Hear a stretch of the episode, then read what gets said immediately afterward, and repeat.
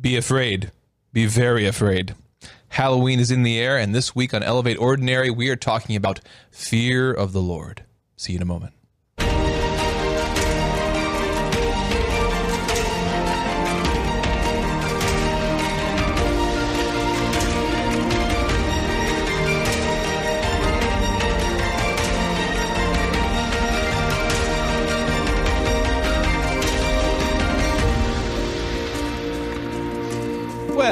Welcome back to Elevate Ordinary. I'm your host, John Mark Grodi. And I'm Teresa Grodi. And we're back with more discussion on those everyday aspects of life that God sends us, the opportunities to grow in grace and truth, uh, to be open to what He's doing in our lives, to make us the saints that He intends us to be. Uh, you know, it's the ordinary pursuit of truth, goodness, and beauty, as we like to say. And the aspect we're talking about today is fear of the Lord. That phrase comes up throughout scripture over and over again the fear of the Lord, the fear of the Lord. But it's kind of a paradoxical thing, isn't it? Right? Are we supposed to fear God or love God? Can we do both? What do these things mean? That's what we're exploring today here on Elevate Ordinary. Before we get to that, um, if you like what we're doing here on Elevate Ordinary and on Awaken Catholic as a ministry, please go to awakencatholic.org slash donate and join the Awaken Nation. Download the awesome app and get access to exclusive talks and music and other cool stuff. We really appreciate your support. And while you're at it, go download the Hallow app. It's appropriate time. It's Halloween here. Go get the, the wonderful Christian meditation app. Um, you can download it at hallow.app slash awaken. And if you get the 30 day free premium subscription, it supports our ministry. So go do that right now. So, Teresa, fear of the Lord. So I'm really excited for this episode because I have a problem with fear of the Lord. I think we all do. It's a it's a weird concept, especially Well, today. I, I think that I struggle with the word fear Uh-huh. of the Lord. Like I think the church needs to rebrand. You're you're not you don't think God's branding is very cool, fear of the No. Lord? Well, we'll see. We'll, we'll, we'll, So I need some convincing. okay, I'm going to try to me. convince you today. I've been thinking about this all week. I'm not sure what got me started on it, but earlier this week, I think um, actually I, I started going to daily mass again. I somehow it might have been in one of the readings, um, but I began to think about this concept of fear of God, fear of the Lord, um, and how I didn't feel like it's something I had cultivated, something I maybe had a sufficient amount of, because it's throughout Scripture. I'm afraid that you're choking on your coffee over there. And let me give you some examples here. Yeah. While you you hack up a lung over there, you know, get it all out, get it all out there. I mean, seriously, I mean, you. This is throughout the scriptures. God's whether you're me whether you're reading the I'm Bible straight through, or you're following along with the liturgy of the hours, or you're following the daily mass readings of the church. Fear of God as a concept um, comes up over and over again. For example, in Psalms uh, Psalm 25, it says, "The friendship of the Lord is for those who fear Him, and He makes known to them His covenant." The friendship of the Lord is for those who fear Him. Elsewhere in Proverbs, the fear of the Lord is the beginning of wisdom. And in Sirach, the fear of the Lord is glory and exaltation and gladness and a crown of rejoicing. The fear of the Lord delights the heart. What the heck does that mean? The fear of the Lord delights the heart? So maybe let's talk about fear. Yes. Mm-hmm. The choice of the English word fear, because when I think of fear of the Lord, like Yeah. when it's expressed to me, it seems more like awe. Mm-hmm. So why haven't we changed this to awe? Like, why is it fear? Linguistically, I'm not sure if I can answer that question. Here. Okay, well let's let's. So anyway, Well, what? Yeah. So uh, we do need to dig into this concept because certainly, well, when we encounter a phrase like this, we can we can narrow it down. There are things that it can't mean and things that it may mean. So we want to kind of start from one end and, and work forward. You know, when we talk about the fear of the Lord, certainly we're not talking about fear of someone you can't trust. Fear of someone who may, who who may hurt you, who may do evil to you. You know, we don't always understand the ways of, of God, but we do know, we as Christians, we as Catholics, we know that the that God is trustworthy, and we know that obviously Scripture tells us that God is trustworthy, that God is good. So the fear of the Lord that it's calling us to can't be fear uh, the way we would fear an enemy. That can't be what's going on here. But beyond that, you know, also, so what else could fear of the Lord mean? Well, it's not, it can't be fear of punishment, fear of retribution, you know, even for our sins. Now, that may be baked into our relationship with God because God is just, God keeps his word, keeps his promises. But But it wouldn't make sense for that to be the whole content of this concept of fear of the Lord. Otherwise, again, we have scripture verses that just don't make sense. How could fear of the Lord be glory and exaltation, gladness, the delight of the heart, the friendship with the Lord? That it, couldn't be reduced simply to fear of hell or fear that, oh, I, I sinned, therefore I'm going to get my just desserts. Again, there may be part of that in, in, in your spiritual life or, or maybe stages of your spiritual life, but that can't be the whole of this concept, this virtue, this disposition of heart that scripture is describing. It can't just be that. It also can't just be an old, archaic, outdated notion that we can get rid of because, again, the scripture is insistent. The fear of the Lord is the beginning of wisdom. Friendship with the Lord is for those who fear the Lord. So there's got to be more to this concept. Yeah. And it's important for us to figure out because um, because it seems a little paradoxical, we tend to kind of stay away from it because we're not sure what to do with it. Do you know? Is, does does fear of the Lord is it somehow contradictory to love of God? How does it fit together with love of the Lord? We tend to emphasize the love of the Lord a lot. You know, our our hymns and our praise and worship songs are are very lovey dovey to some degree. Mm-hmm. You know, but we don't really know what to do with this fear of the Lord, and yet Scripture tells us that the, the, this kind of holy fear that we're called to is somehow the basis for that joy, the basis for that love, you know, the, the portal to that sort of friendship. So, what is this holy fear we're called to? Do you think yes. that the word fear is interchangeable with awe? Or do you think that there is a there is a real fear to it? Interchangeable. I don't know. I, am not sure uh, answer that question, but certainly I would say that as we dig into this, um, there's a constellation of, of concepts that round out what we're talking about when we're talking about holy fear. And I think awe, reverence, wonder, those are connected up with here. But I don't think you can eliminate um, uh, fear a little bit. But we'll, I think we'll get to that a little bit. Okay. So, you know, one thing I, I wanted to, so I, I've been thinking about this all week this week. And I, I think I started thinking about it at Mass and I, I, I came home and I was thinking about how if this is such an important thing? How do I cultivate it in myself? How do I talk about it to the kids? And I was thinking about the concept of, of, of fear of God and, and unpacking a little bit for myself. And I, I posed this parable to the kids uh, over breakfast Monday morning. Um, I didn't prep them at all for this, but I, I told them, you know, imagine if you will, kids, you know, that you get an invitation in the mail, you know, like a Hogwarts letter, you know, you know, like this this this golden special invitation in the mail and you're going to meet, you have an invitation to go meet this man. And he's a king, and he's rich, and he's powerful. But you also know somehow, in the context of this thought experiment, that he is good. He is honest, he is courageous, he's temperate. Secretly, all over the world, he is ex- sparing no expense and no time and no uh, effort to fight the evils of the world. But he is good, and he's humble, and he's gentle, and he is the king. He, he's a king. He's a leader. He is a man. You know, think think of some of your favorite stories. He's he's Aragorn. You know, he he's he's a, great hero, a great man. Okay, and I asked the kids, okay, so you've received this invitation, and you're going there, and you're about to enter the room, the the the the, the palace of this of this man, this great king. Kids, how do you feel? Imagine this. How do you feel? And Dominic, our eldest, said, scared and humble and he didn't say it, you know, like you know, certainly when he says when he says scared, he's not saying he's not because I, I, asked him. So do you mean scared as in like you're afraid you're going to be hurt or harmed? Like no, but you, it's this sense of a, a holy fear, you know, walking into the presence of of holiness, of goodness. Um, and I and I I went to talk to them about that, but I, I felt like that that thought experiment sort of captures why this is a very human, very reasonable thing. This fear of God, one way we might put it is that fear of God is a right response to the reality of who God is.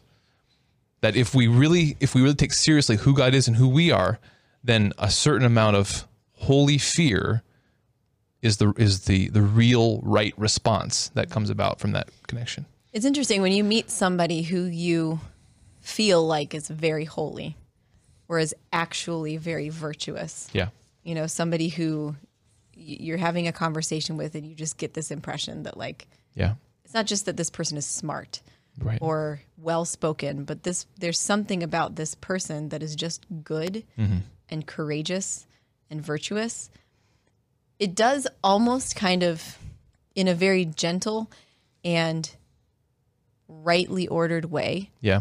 make you feel the right kind of small.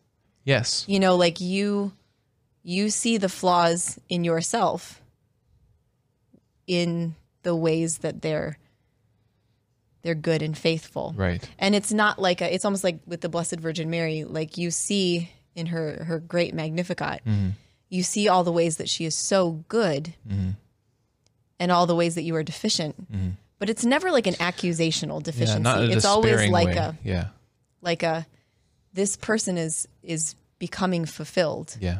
the it way that God has created them Yeah. to be, and that there's hope for me. Right. You know, because this is another human being that I'm, that I'm in front Well, of. it causes you to look up, but again, not in a way.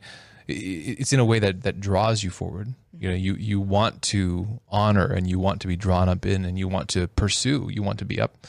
Um, well, I think we'll get to this a little bit later too. But we recently talked about pride and sloth. You know, and we talked about how those two vices are in some ways a, a fleeing from the reality of things. You know, well, there's a there's a holy fear. There's also an unholy fear, and I think we described that a little bit in the in the, the vice of, of sloth or acedia. You know, this this um, this fleeing from reality, but I, this holy fear that Scripture calls us to, and that we're trying to unpack a bit today. It looks up in awe and wonder, uh, and it's an edifying thing. It draws you you forward. You know, I, I think if you know, one of the reasons that Scripture is so insistent on this holy fear as being a necessary foundational stone of our spiritual life is because because of the reality of who God is and who we are. If there's not some element of holy fear, then you're not in relationship with God. You, God, you don't understand who God is if you don't have a certain degree of holy fear. Th- There, there's something other than God that, that you're worshiping, that you think you're following here. It's something other than the God Almighty if you're able to approach without some level of fear and trembling. you know, most of my life, Mm-hmm. I've seen God as like Jesus as brother, God as a loving father. Yeah. You know, but when I go to confession, Mm-hmm. not necessarily during confession, Yeah. but when I go to say the act of contrition, Mm-hmm. It's very strange because at that very moment, I, f- I, I feel Yeah. as though I'm standing in front of a judge. Hmm. And I'm like, an, it's hard to describe like a rightly ordered judge, like a judge that is so much bigger than me, a judge that has the ability to punish me. Mm-hmm. When, while I'm saying the act of contrition, usually confession is just like, it's a very, like I feel warm and happy Mm-hmm. and like, yes, I did this sin and I'm so happy I'm here and like Jesus isn't judging me. But when it comes to the act of contrition, Mm-hmm. there is like this deep, like I bow my head and I do feel like there's this judge above me. Mm. That's interesting. Yeah. Because I rarely, rarely feel that. Like I'm, Right. I'm a person who lives life in impressions. I don't know if you've noticed, but I talk a lot because I don't have an interior monologue. You're a verbal processor. There are so, yeah, there are some people who have thoughts in their heads that sound like actual sentences. I have no idea what that's like. Everything comes out and is processed Yeah. externally. Well, let's keep processing this because uh, again, if there, if we don't have, if we don't understand, or maybe we don't feel like we have what Scripture is talking about, this holy fear, then that's a good. It's a good thing for us to recognize that. You know, it's an act of prudence for us to recognize that and say, okay, I want to dig deeper here.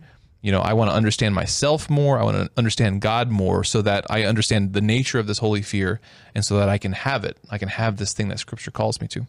You know, C.S. Lewis, I feel like, does a great job giving us some insights into this. In one place, uh, he does this is in his Narnia series. You know, the his, fiction books uh, for children, but good for people of all ages. You know, one thing that he does, I think, extremely well in the Narnia series. If you really read them, you really allow yourself to experience them, to enter into them.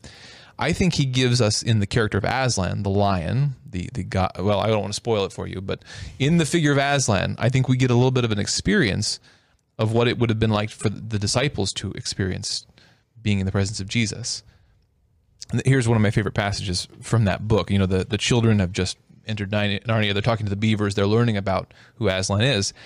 And the beaver says, Aslan is a lion, the lion, the great lion.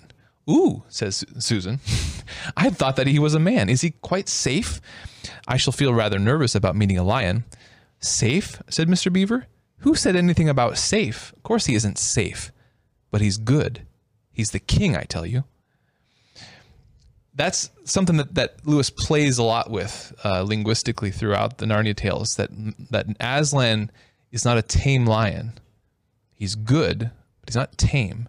And this is stated, but it's all also played out in many situations throughout the books where different characters, both good and evil characters, are encountering the lion, the lion who's not tame, who, who is a force to be reckoned with, who's ferocious, who's who's um, fierce, but he's good.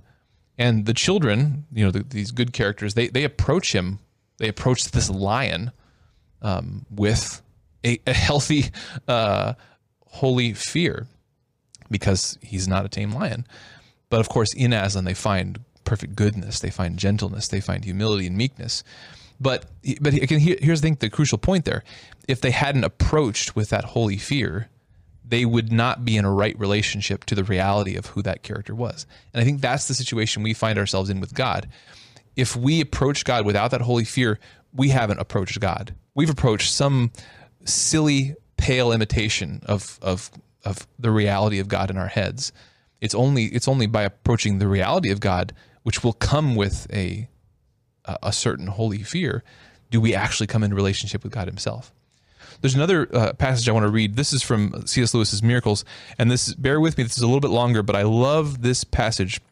He's exploring more this this notion of of the live, real God. He writes men are reluctant to pass over from the notion of an abstract and negative deity to the living God. I do not wonder. Here lies the deepest taproot of pantheism and of the objection to traditional imagery. It was hated not at bottom because it pictured him as a man, but because it pictured him as a king or even as a warrior. The pantheist's God does nothing, demands nothing. He is there if you wish for him, like a book on the shelf.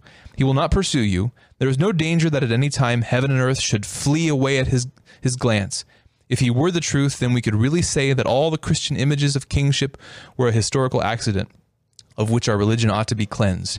It is with a shock that we discover them to be indispensable. You have had a shock like that before in connection with smaller matters, when the line pulls at your hand, when something breathes beside you in the darkness. So here, the shock comes at the precise moment when the thrill of life is communicated to us along the clue we've been following. It is always shocking to meet life where we thought we were alone. Look out, we cry. It's alive. And therefore, this is the very point at which so many draw back. I would have done so myself if I could, and proceed no further with Christianity. An impersonal God? Well and good. A subjective God of beauty, truth, and goodness inside our own heads? Better still a formless life force surging through us, a vast power which we can tap, best of all. But God Himself, alive, pulling at the other end of the cord, perhaps approaching at an infinite speed, the hunter, king, husband, that is quite another matter. There comes a moment when the children who have been playing at burglars hush suddenly. Was that a real footstep in the hall? There comes a moment when people who have been dabbling in religion, man's search for God, suddenly draw back. Supposing we really found him, we never meant it, meant it to come to that. Worse still, supposing he had found us. Now, thank you for indulging that long that long quote. Um, I, I couldn't help it because it also it fits so well with the season because we're just here around. Uh, days are getting darker. It's almost Halloween, but this finding of life where we didn't expect to find life, this God who's alive and awake and pursuing us.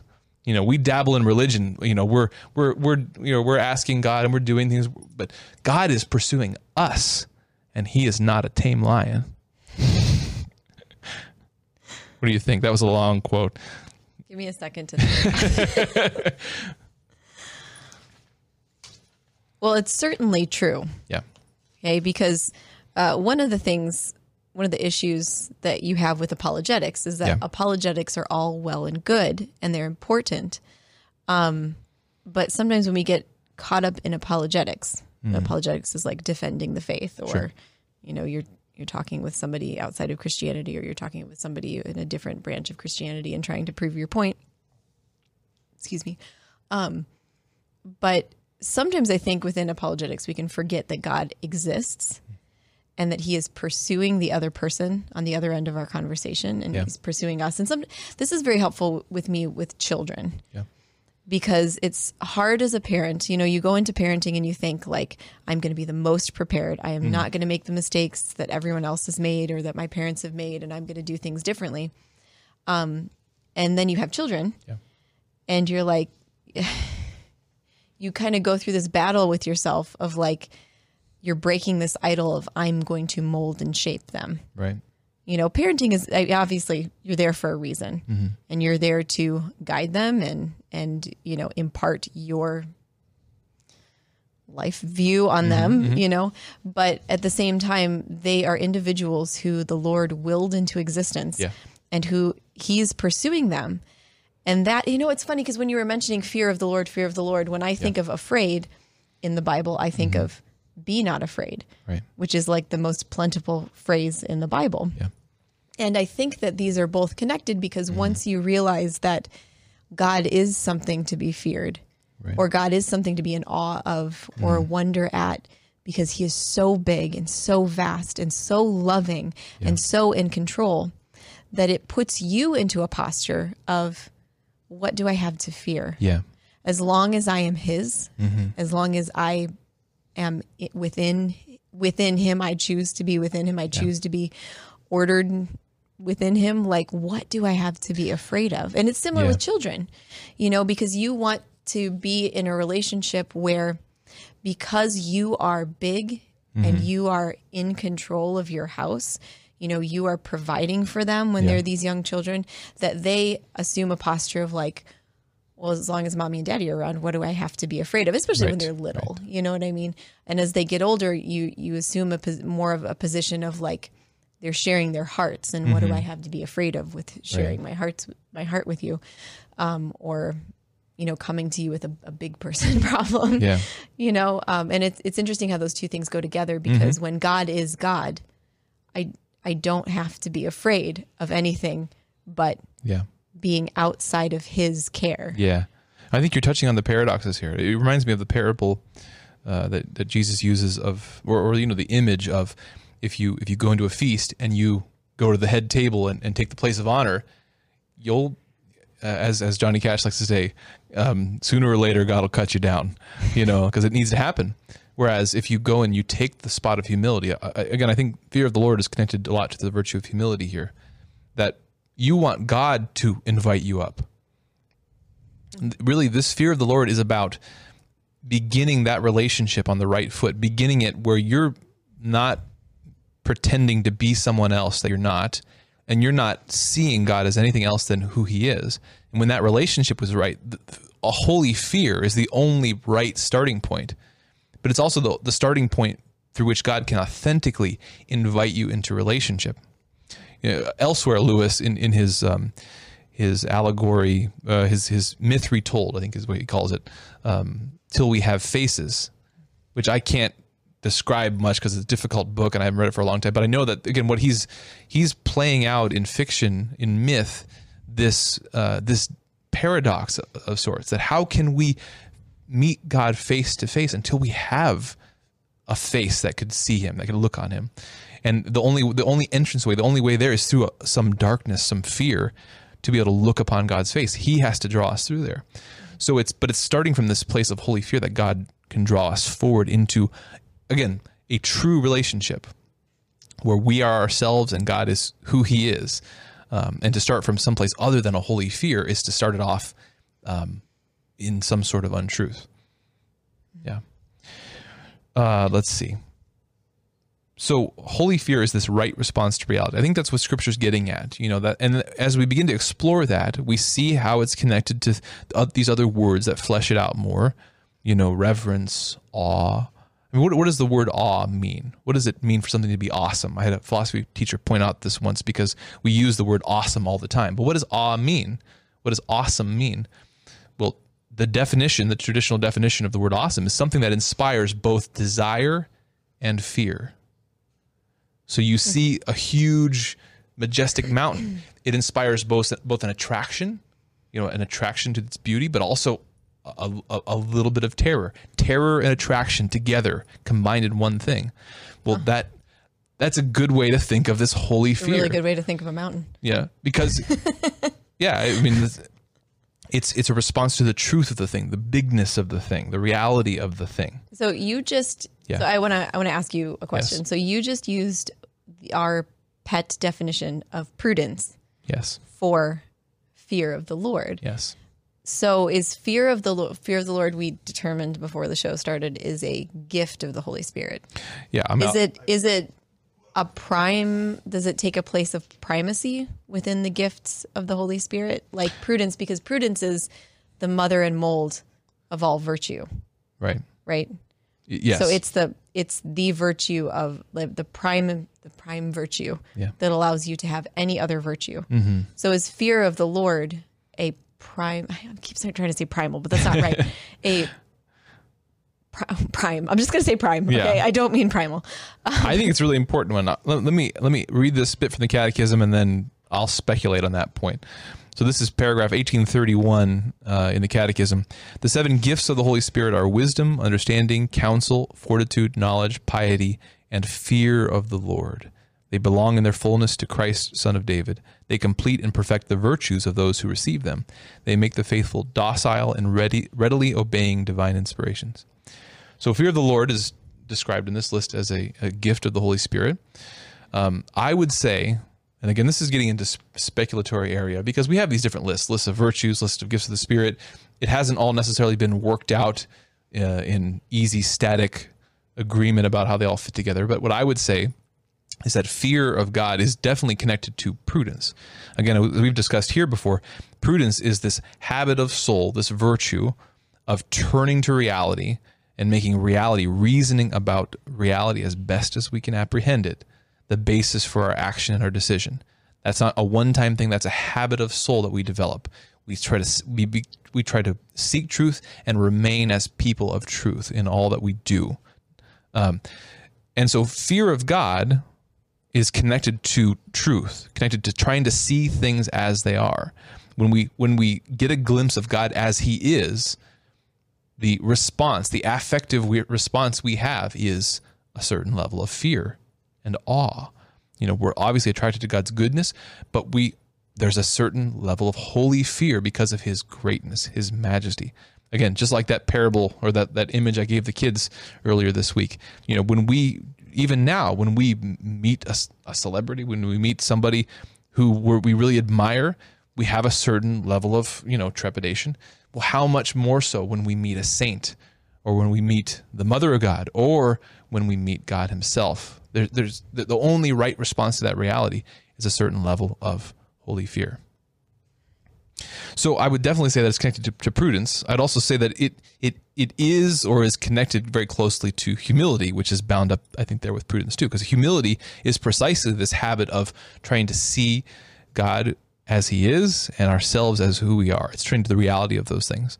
We recently uh, had an episode discussing pride and sloth, you know, and those are two ways that we flee from reality. In fact, I was thinking about this today. There's a sense in which pride is a is an unholy confidence. Got that. And sloth or acedia is an is a an unholy an unholy fear.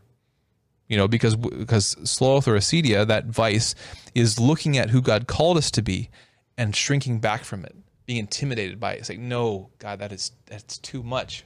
You know, I don't want that. They're I both want to get off the couch. They're yeah, they're both they're both fleeing from the reality of who God is and who I am. Whereas humility is precisely the antidote to both of those. Humility is a turning away from ourselves toward God, toward the truth of who God is, who He's called me to be, who I am.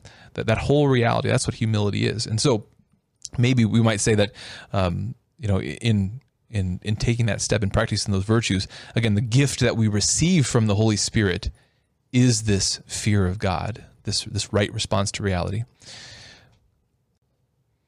So, you know, with this image of the fear of the Lord, this holy fear, I think we can begin to see now um, what effects that such a thing would have on our life if it were cultivated, if that if that gift were embraced. But I think we we can also see you know why Scripture puts such a fine point on this. You know, because this is about entering, you know, being prepared, being disposed rightly to enter into an, a, true relationship with God. You know, again, I go back to that that verse I read at the beginning, which is one that I've been having the kids practice at home. You know, they, they say we say at the table, we repeat it a couple times. You know, uh, friendship with well, I want to get it right. Friendship with the Lord. The friendship of the Lord is for those who fear him, and he makes known to them his covenant. You know, you can't be friends with someone if you don't actually know that person.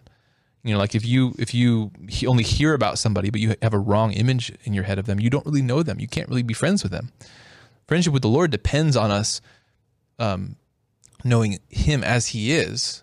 You know, knowing the truth about God and not having a wrong image of Him.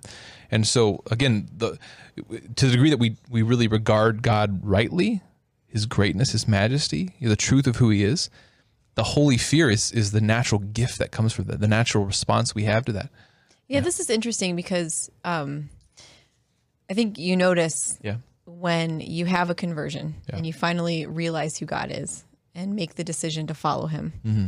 You know, there's a grace period there. Yeah. But then, kind of after the grace period, I've noticed that the tendency is to get really nitpicky mm. about like the church has to be right and the mm. liturgy has to be right and the, and not that those things aren't important right. you know um, or i have to do this or this is right um, and you kind of go into this place where you're fearing the Lord, you know. Um, but then it, God kind of brings you to a place after that where you feel his friendship again. Mm. Okay, and I'll just give a really specific example for my from my life. So mm-hmm. when I had my adult conversion, yeah, um, I wasn't married yet, and I did get into this. Um, you know, like so, I, I uh, I started a job where I cleaned the church, mm-hmm. and in cleaning the church, it was it's a very uncomfortable situation because um, you have to vacuum up around the altar, mm. and you're like, you're just imagining. Are there any particles right. of anything up here? And you're like, and you have to cross the tabernacle over and over and over yeah. again. And you're like, do I genuflect every single time I'm vacuuming? Yeah. I go back and forth like this and I'm going in front of the tabernacle. Do I bow? Yeah. And I developed this habit of bowing in my heart mm. while I was cleaning. Mm. So, like, t- the mentally to think like I'm bowing with my heart first. Yeah and maybe my body will follow. Mm. And that was actually really important as I began to have children because once you bring children into the liturgy, mm. like all bets are off as yeah. a parent. Like from the age of something like 12 months to three and a half, four yeah. years, you could be out in the sanctuary or out in the narthex or whatever outside the majority of your liturgy. Right. You know, and it's like, sometimes you're carrying a baby or sometimes you're pregnant and you can't actually genuflect. So you just mm-hmm. kind of have to do like a, a, head nod or something like that. And you feel the, you feel yourself previously mm-hmm. looking at you and being like, she should have gen, she could have genuflected or she should, should have taken the time to, right. you know, whatever. Um, but it is interesting as you develop this relationship with God, you still fear him, mm-hmm. but you get to know him. Mm-hmm and you get to know you kind of begin to discern in your own life and in your own current situation mm-hmm. What God wants of you. Yeah. You know, does he want you does he want you telling the person who sat next to you who has no idea what's going on in a Catholic mass, who mentions something to you about your purse, you know, or like yeah. what you're wearing, does he want you to be like, "Shh, don't you know that the God of the universe?" I actually so we I have a friend who she was pregnant with her third and so she has these little these tiny little kids. Mm-hmm. and she was pregnant with her third. And it was all that she could possibly possibly do mm-hmm. to bring those kids into their church's adoration time that week. Yeah. and she's like i knew we could only be there like 30 seconds to three minutes. Like it's this isn't like we're going to stay during someone's adoration hour and disrupt it. We're just coming in really quickly. The kids are going to see me kneel and we're going to say hi jesus. You know and she she did this for like maybe a month six weeks or something like that and it was i mean she's very pregnant yeah. it was all she could do to just get the kids in there be like hi jesus and then get them back into the car and one day the woman whose hour it typically was mm. turned to her and said i don't think you really realize what's going on here you know like i'm i'm having this really intense communication with God during this time. And I, I don't think you realize that the distraction, like when you distract somebody in prayer, like God is here with us. And she was just like, all she could think is just like, that's all I have. Mm. I'm glad. I'm so grateful. Like, I mean, she was really like from her heart, like grateful. Like, I'm so grateful that you can spend this hour with mm. our Lord. And I believe adoration, you know, is very important. But she was just like, this is all I have. Right. You know, and so God brings us through these periods in our life where He puts us in these places where we would have judged our mm-hmm. ourself. You know, we would have been that person who was like, she didn't genuflect. She didn't, you know, she's talking to that lady during church and she shouldn't be doing that. You know what I mean? Like, Yeah. he, is he brings us through these hills and valleys Yeah. of growth, but then at the same time coming to know him deeper Yeah. because you can't change the situation that he's put you in. right. You know, children are a situation that he puts you in, Yeah. you know, and you can't get out of it. Yeah.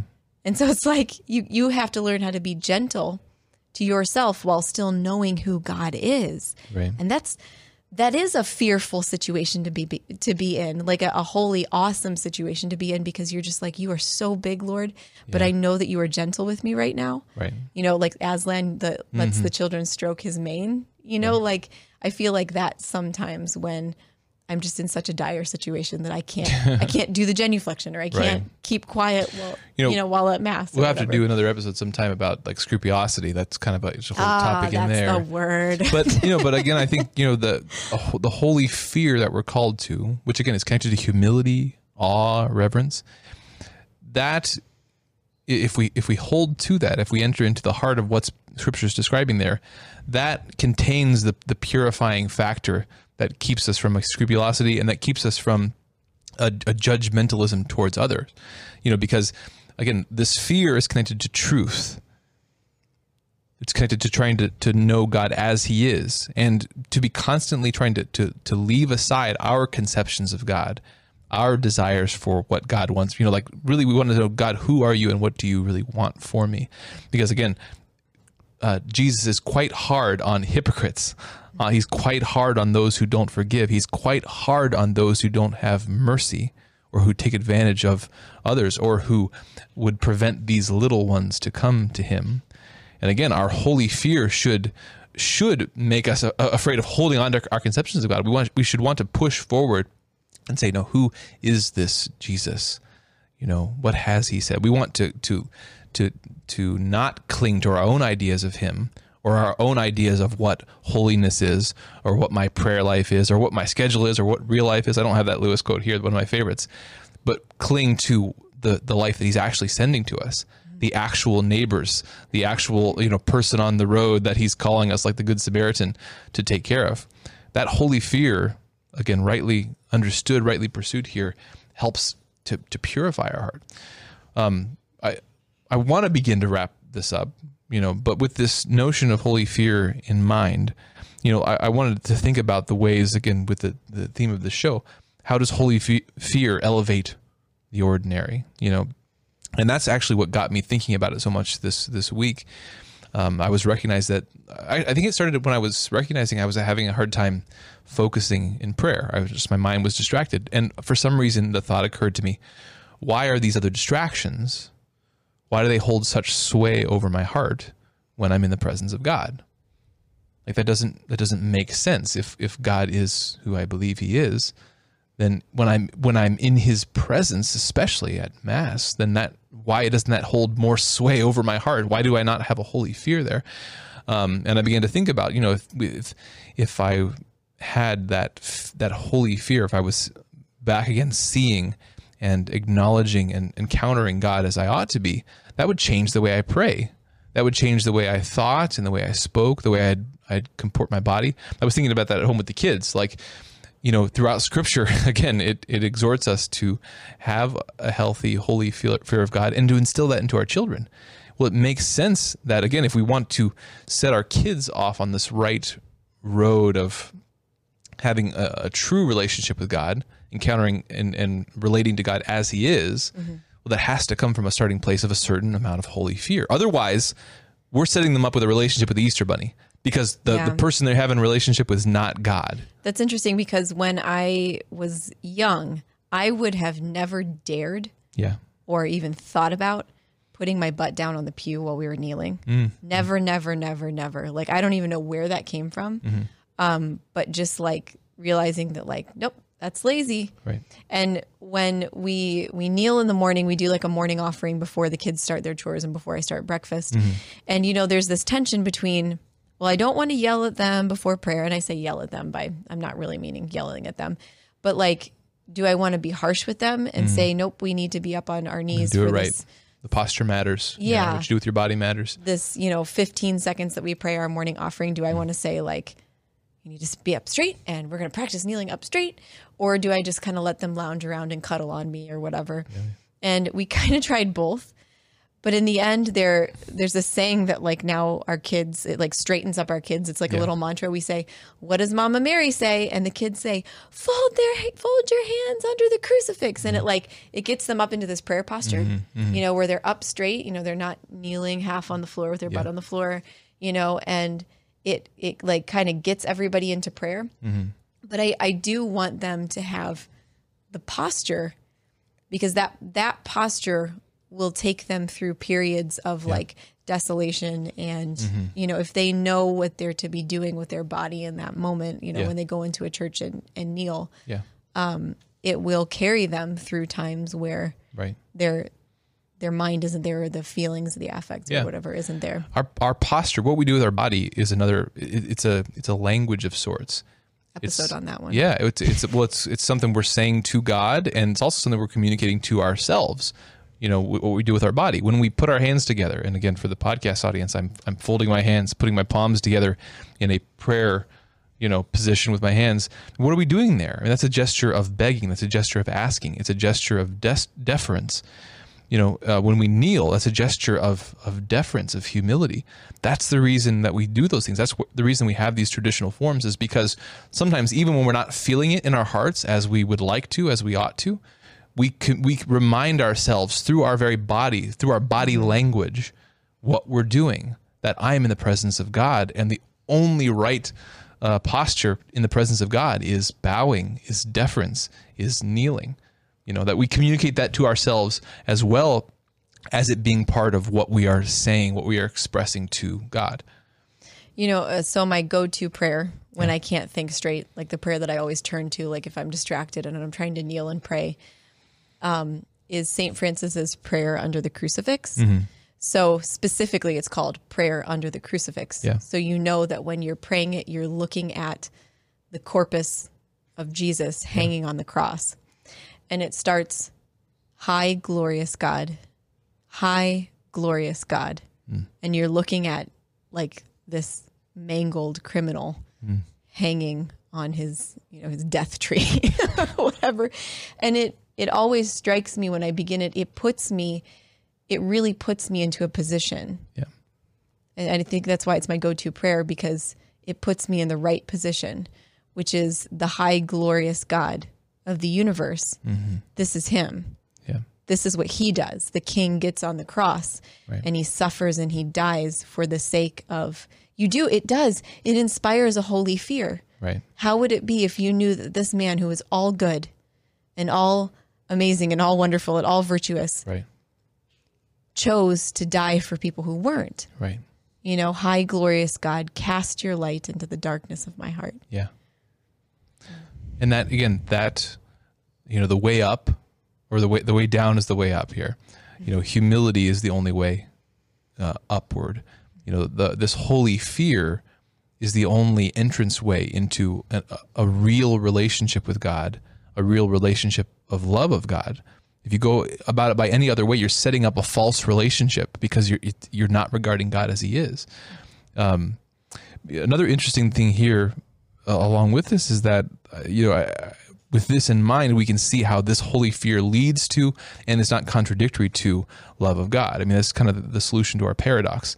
You know, we, we we read in Scripture, perfect love casts out fear. Well, it's it's not this holy fear. You know, this this holy fear of God is part and parcel of, of a true, authentic love of God. On the other hand, perfect love, which begins with this holy fear, does cast out all other fear, and and, and I think that that's a that's a significant point here.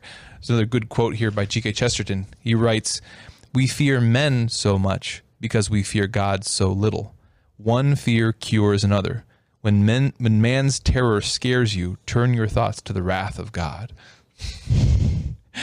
but I you know, we recognize that it is interesting to think about here.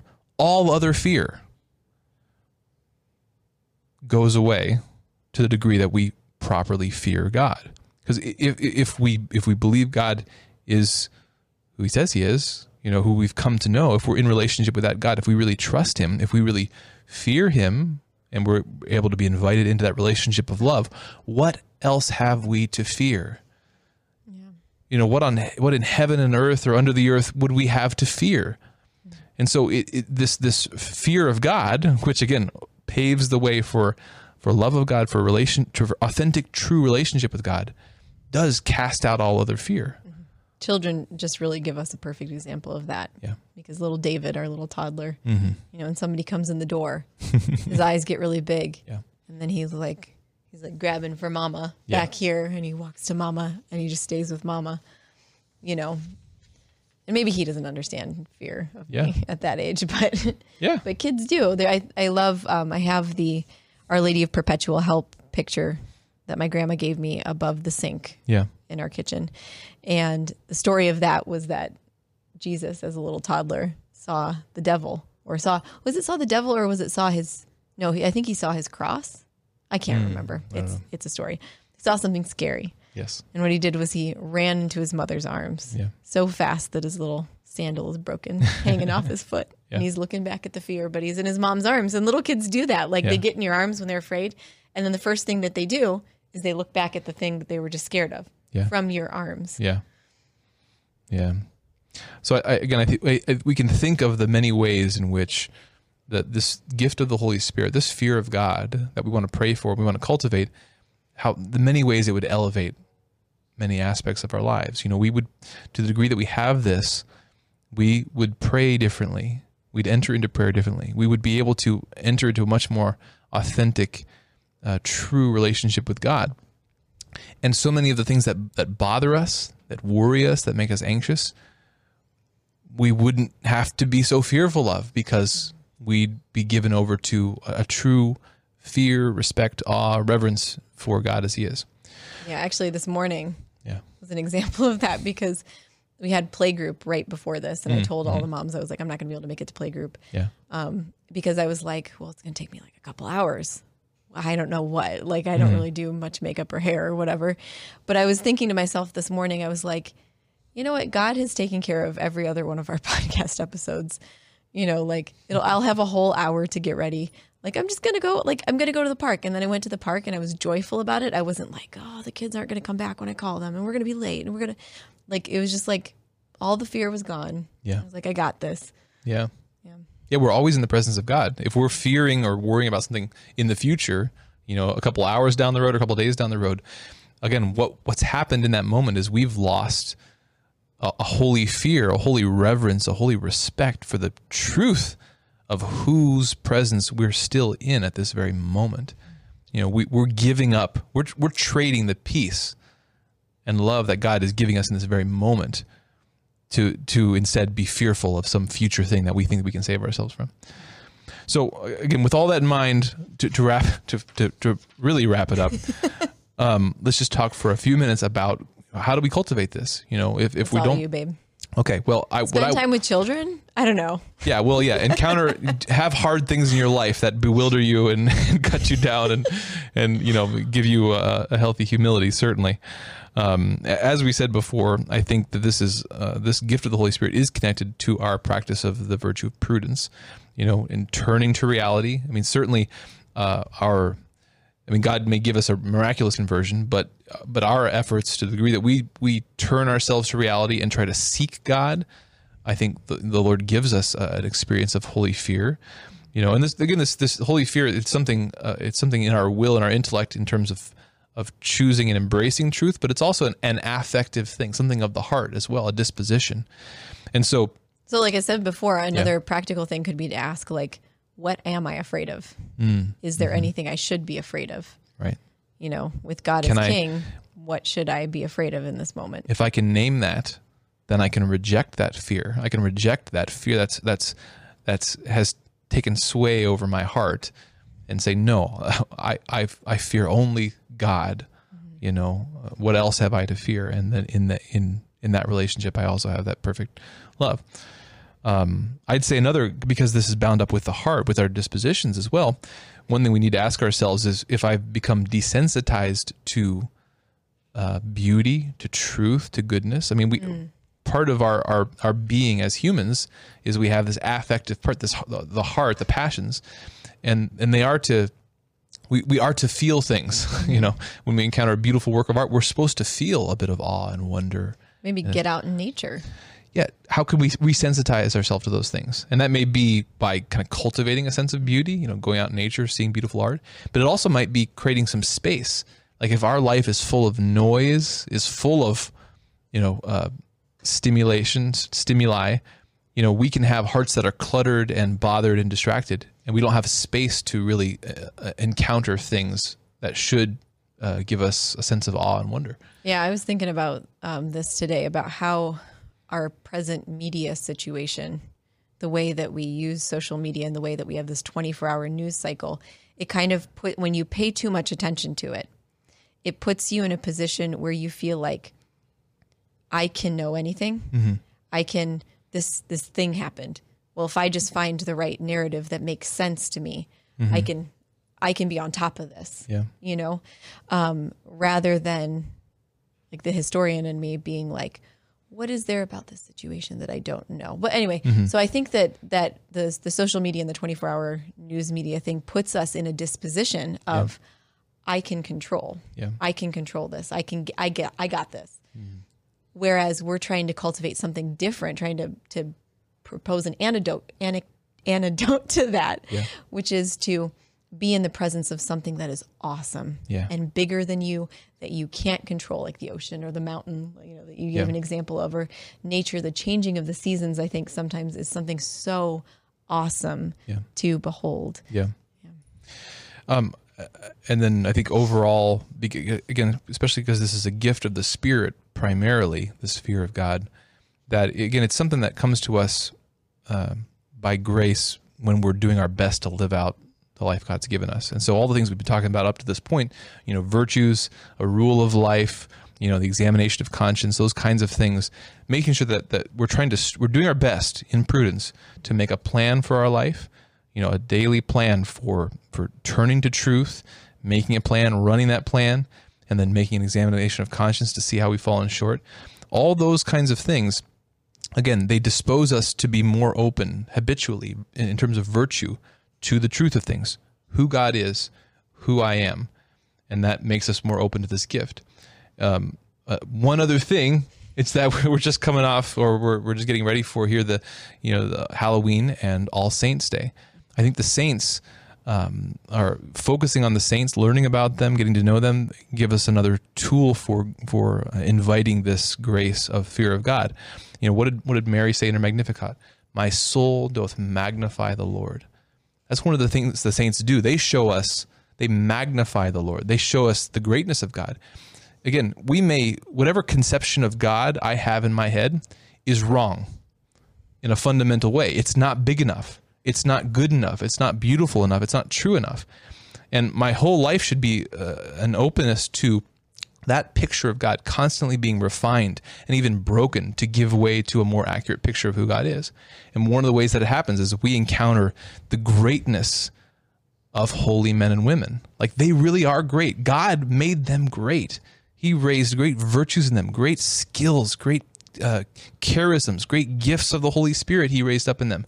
And when we encounter them, whether in real life, if we're blessed to that, or uh, through their biographies, through our, our prayer, our relationship with them in the communion of saints, like we're we're we're in, in, uh, challenged and broken a bit by the goodness of God in them, and that magnifies the Lord in our minds and our hearts.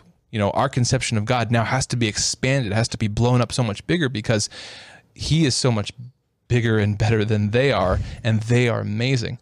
You know, and so they they magnify the Lord. So, I mean, there's so much more we could say about about this topic. Um, you know, but you know, practice the faith. uh, enjoy the, the treasury of the, of the saints and the devotions God's given us, and pray for this quality. Pray for this gift of the Holy Spirit, this fear of God, and look for the things in your life that are maybe taking away from it, that are maybe a barrier to it. You know, those fears that maybe you're you're you're putting front and center when you should only have this holy fear of of the of the lion, the lion of Judah. Uh, look for those things. So anyway, that's our discussion about the fear of the Lord. Uh, I hope you enjoyed it. Um, and I hope that you have a good Halloween and an even better All Saints Day this coming weekend. Um, if you enjoy what we're doing here on Elevate Ordinary and at Awaken Catholic, please go to awakencatholic.org slash donate and join the Awaken Nation. Download the app where you can interact with hosts uh, uh, among the uh, among the crew here at Awaken Catholic uh, and get access to exclusive talks and other other neat stuff that uh, Nick has prepared for you. Also, download the Hallow app at hallow.app slash awaken. And if you get the free 30 day premium subscription, it supports the ministry and gives you access to a really cool tool for entering into the presence of God and, and cultivating this holy fear we've been talking about. So check that out as well. So once again, thank you for joining us for this discussion on, you know, the ordinary day-to-day pursuit of truth, goodness, and beauty. We hope you'll join us again next time. God bless. This show and all media on Awaken Catholic is made possible by the Awaken Nation and the Hallow app. The Awaken Nation is a community of people like you who support all things Awaken for as cheap as a cup of coffee a week and get access to exclusive content. Learn more by visiting awakencatholic.org/donate. Hallow is the only audio-guided Catholic prayer app focused on contemplative prayer and traditional Catholic meditation such as Lectio Divina, Daily Examen, and the Rosary. We here at Awaken all use Hallow every day and love it. To learn more or give it a try, visit hallow.app slash awaken.